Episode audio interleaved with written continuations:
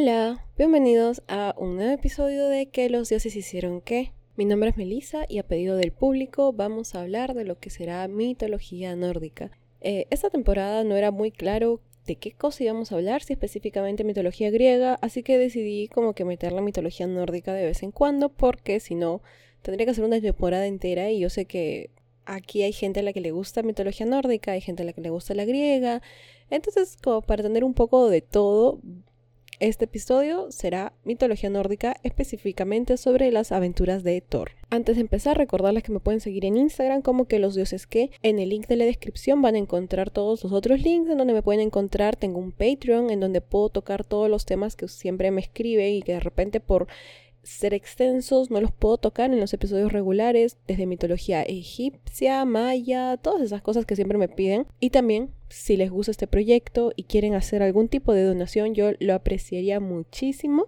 También tienen los links ahí. Em, y sin nada más que agregar, empecemos.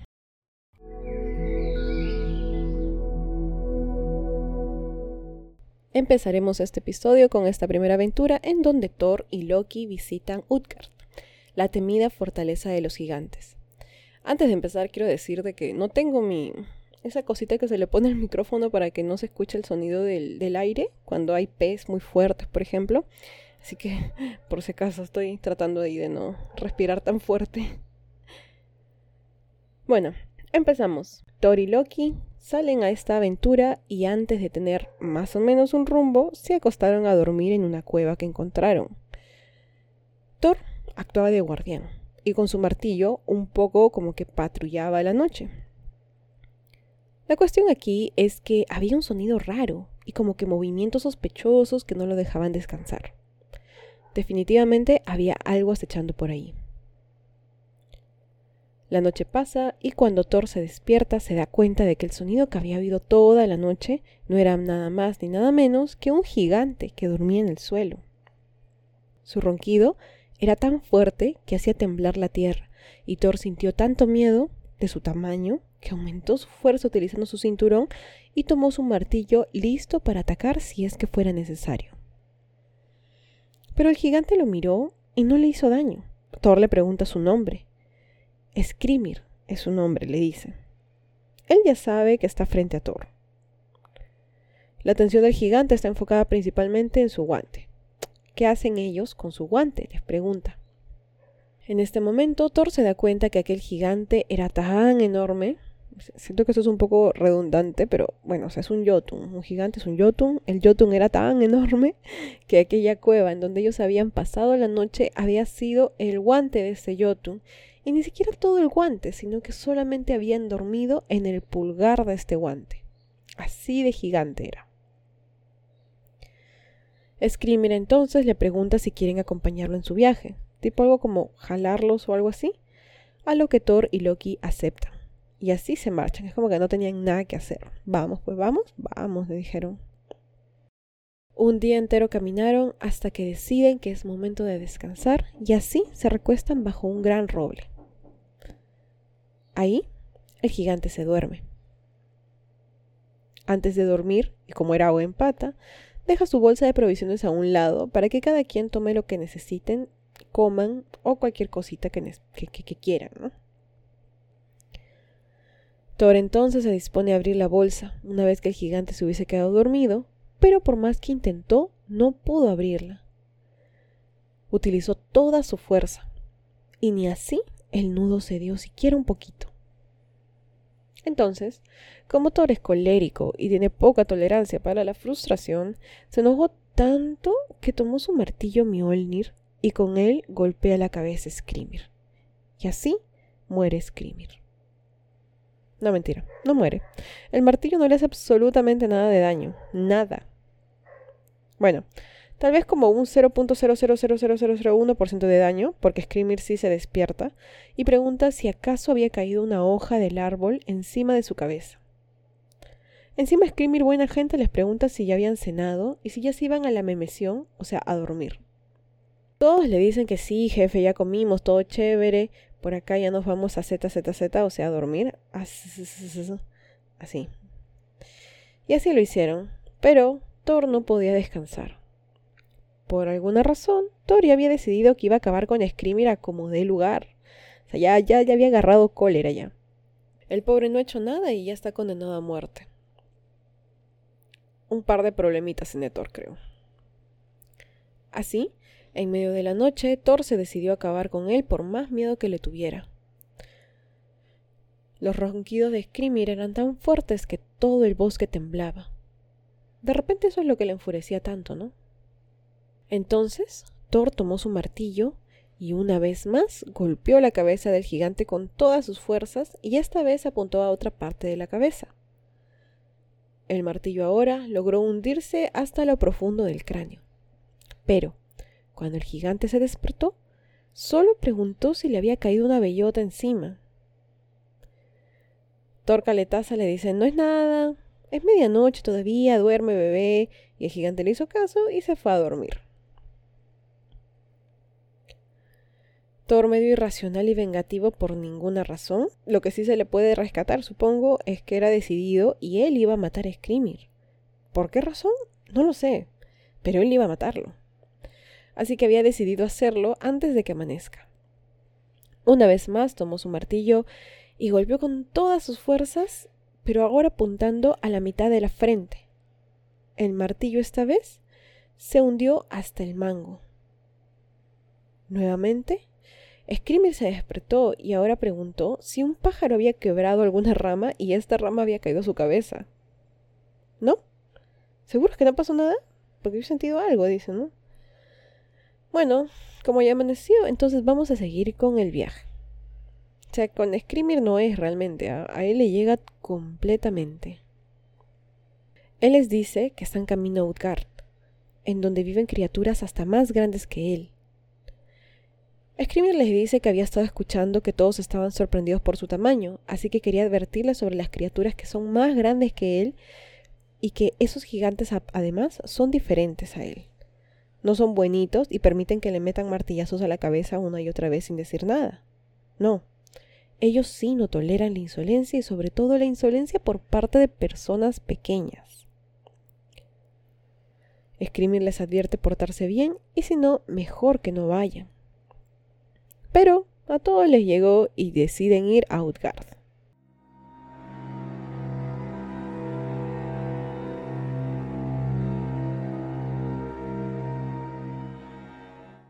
Después de caminar muchas horas alrededor del mediodía, todos llegaron a una fortaleza tan alta que casi no podían ver la parte superior.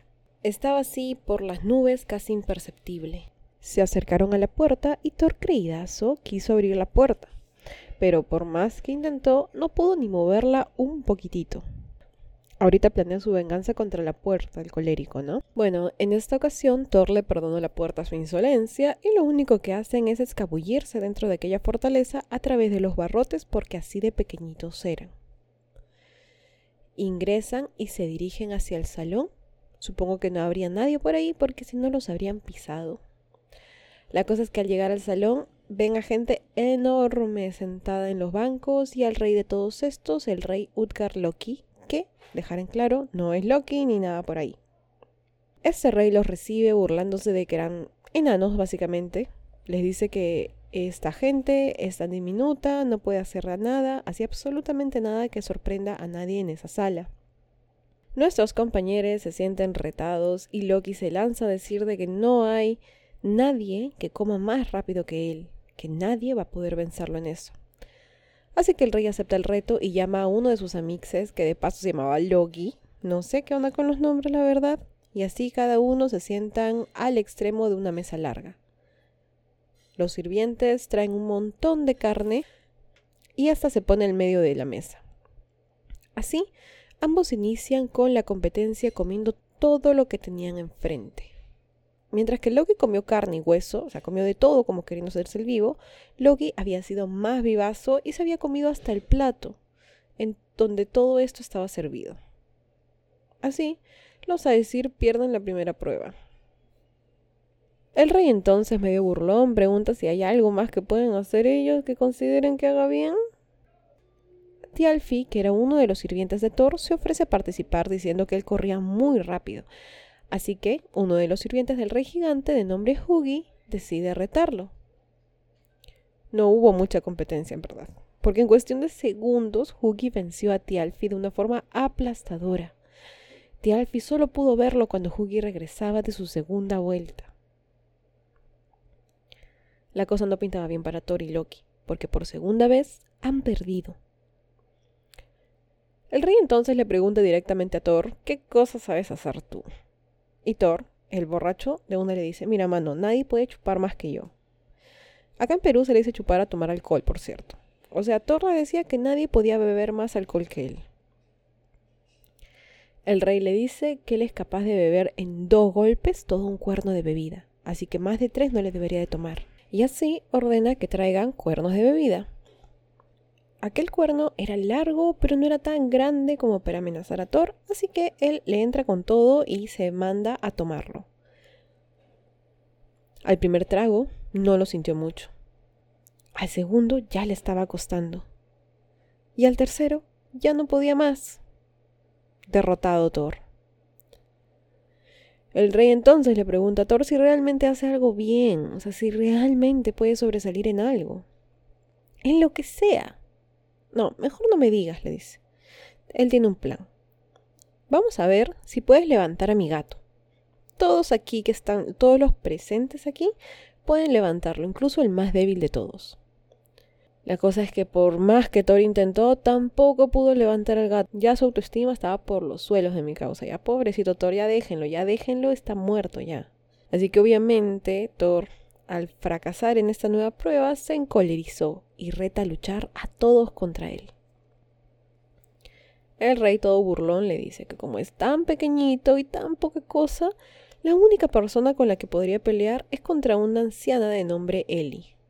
Y aquí, puta madre. De nuevo Thor pierde. Ya no doy más ya. Ya todos los que estaban ahí se aburrieron del espectáculo y como era tarde se retiraron a dormir. Cuando amaneció, Thor y sus acompañantes hicieron como que se iban. Se alistaron, tomaron sus cosas ya derrotados, pero el rey gigante se puso entre ellos eh, y puso comida, bebida y luego ya los acompañó hacia la puerta. Les pregunta, el más burlón, ¿qué le había parecido su estadía en Utgard? Thor solo confesó sentirse humillado y deshonrado. Entonces el rey les dice que todos han sido engañados ha sido una broma, mira la cámara, algo así. El rey le dice que el que le habla, el rey Utgard Loki, en verdad no es nada más ni nada menos que Skrimir, aquel gigante con el que llegaron a la ciudad. Cuando Thor quiso abrir el saco, él sabía que éste se encontraba atado con un alambre. Y cuando Thor empuñó el martillo contra él, no sabía que Skrimir había interpuesto una montaña para que recibiese los golpes. Logi, aquel que venció a Loki, se llamaba en realidad Fuego. Ah, me equivoqué. Jijiji, leí mal mi guion. Se llamaba en realidad Llama, es decir, el fuego, que había tomado forma de hombre y que por eso podía comer hasta el espetón, que es el plato en donde está servida toda esta comida. Hugi, quien venció a Tialfi, se llama realmente pensamiento y por eso es que podía correr más rápido que ningún otro. El cuerno del que bebió Thor en verdad estaba conectado al mar, y de tanto beber de ahí, el nivel del agua había bajado muchísimo. Ese gato el que no pudo levantar, en verdad, era la serpiente Jormungander camuflada. Esa serpiente es tan grande que rodea la tierra. ¿Cómo podría levantarla? Y la anciana era la vejez misma a la que nadie puede vencer. Cuando Thor se entera de todo esto, obviamente encoleriza hacia el extremo. Levanta su martillo y está dispuesto a acabar con Skrimir. Pero como ya sabemos, Skrimir es vivazo, vivazo, que logra escapar y desvanecerse junto a toda la fortaleza de Utgard. Así, derrotado, ridiculizado, Thor regresa a casa, pero con ansias de vengarse contra aquellos, y en especial contra la serpiente Jormungander, su más grande enemigo.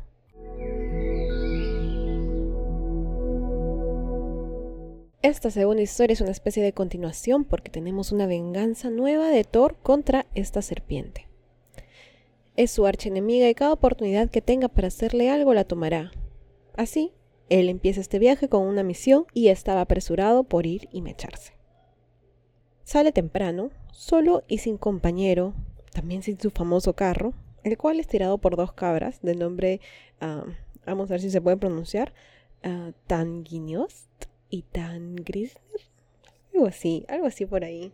Nada que ver aquí, pero recordemos que el carro de Freya es tirado por dos gatos. Mi figura favorita, creo.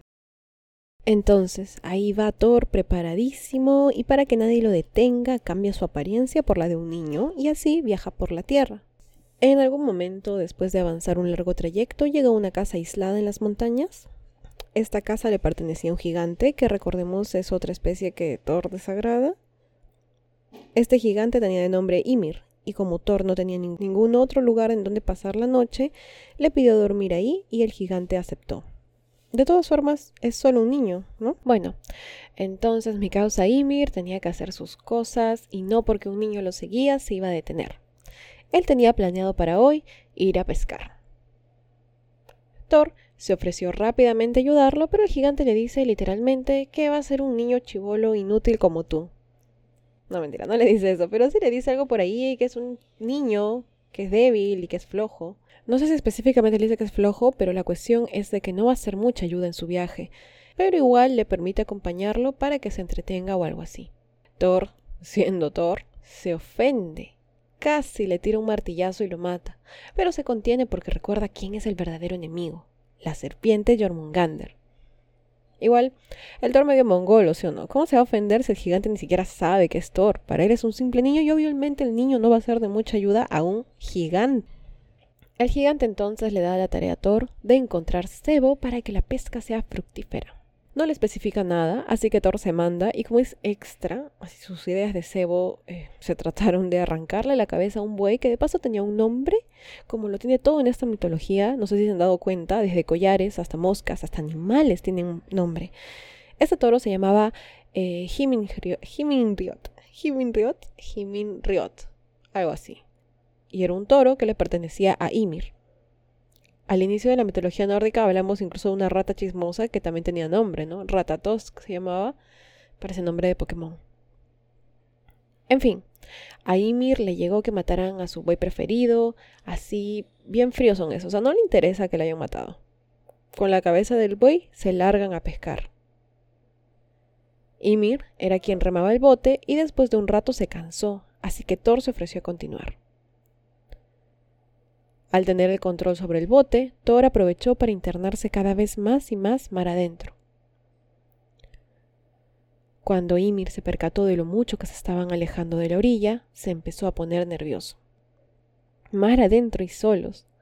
Todos saben que se corre el riesgo de encontrarse con la serpiente Jormungander, que recordemos es uno de los hijos de Loki y es una serpiente tan grande que rodea todo el mundo sabia, poderosa y como ya dije mil veces en este episodio, el archienemigo de Thor. Cuando Ymir le indica a Thor regresar, este lo ignora, así que el gigante empieza a irritarse. ¿Por qué este niño no le hace caso y se detiene? ¿No entiende los peligros de continuar mar adentro?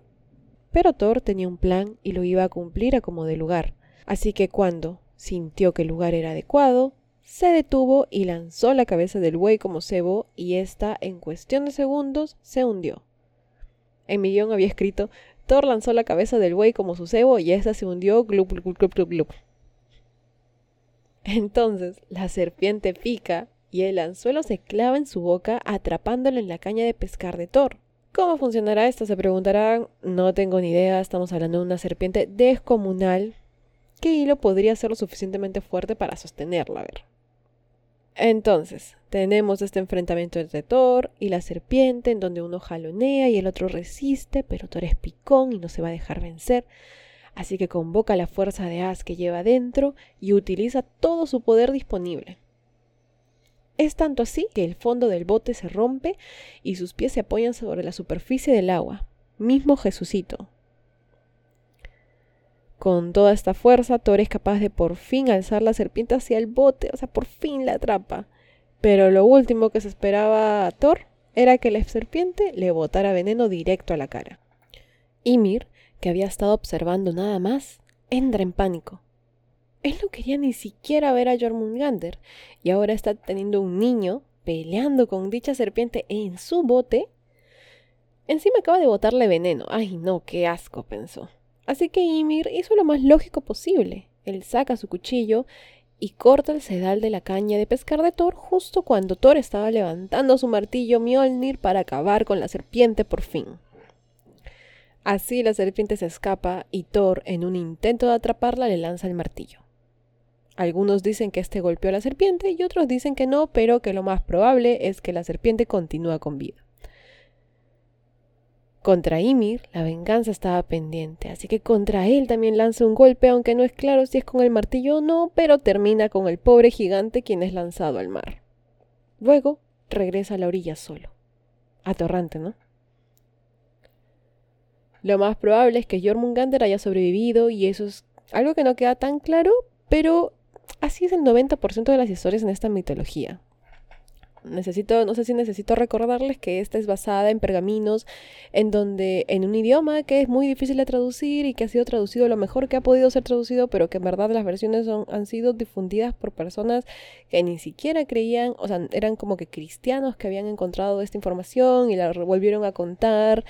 Em, bueno, si quieren saber más sobre eso, pueden escuchar los episodios del inicio de la mitología nórdica para entender un poco por qué es tan confuso. Muchos dioses ni siquiera se saben si son hombres o mujeres. Em, y en verdad muchas cosas no están muy claras. Eh, de todas formas, es necesario tener al gran Némesis aún con vida de Thor, ¿no? Si no, ¿cuál sería el, el, peligro en la vida de estos dioses? Recordemos además que en la leyenda de el Ragnarok, cada dios Aesir está destinado a acabar contra con su contraparte maligna y en el caso de Thor, eh, Jormungandr es un Némesis.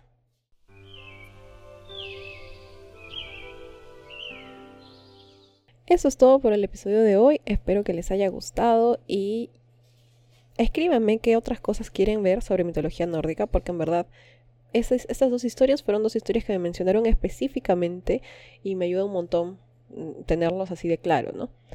Em, nos vemos la próxima semana y gracias por escuchar. Adiós.